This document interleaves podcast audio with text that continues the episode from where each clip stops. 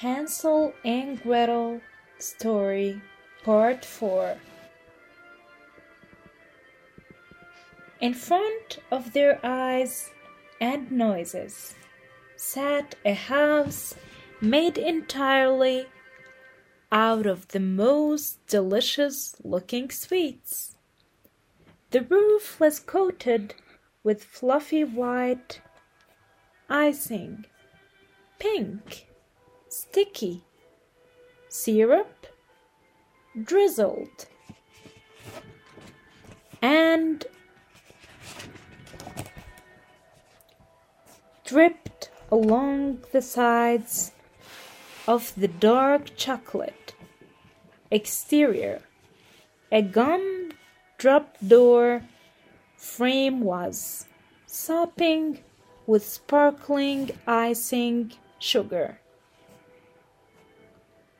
A frothy milk chocolate river flowed under a gingerbread bridge that led to a gingerbread door, and a lollipop garden sat in front of a large crystallized sugar window. Hansel and Gretel stood stunned for a moment, and then, without caution or hesitation, they ran to the house and began stuffing their faces full of candy.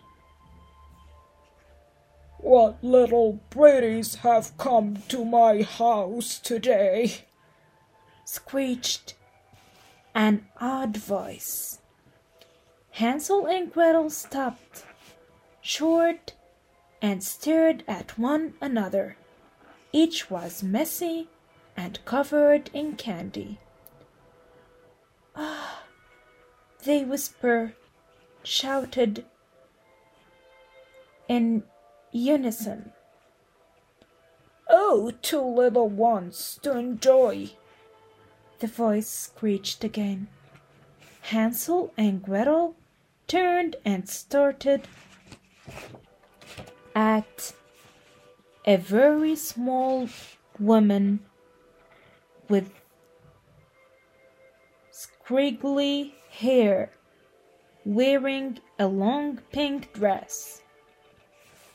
She was very strange looking and smelled quite funny, a little too sweet.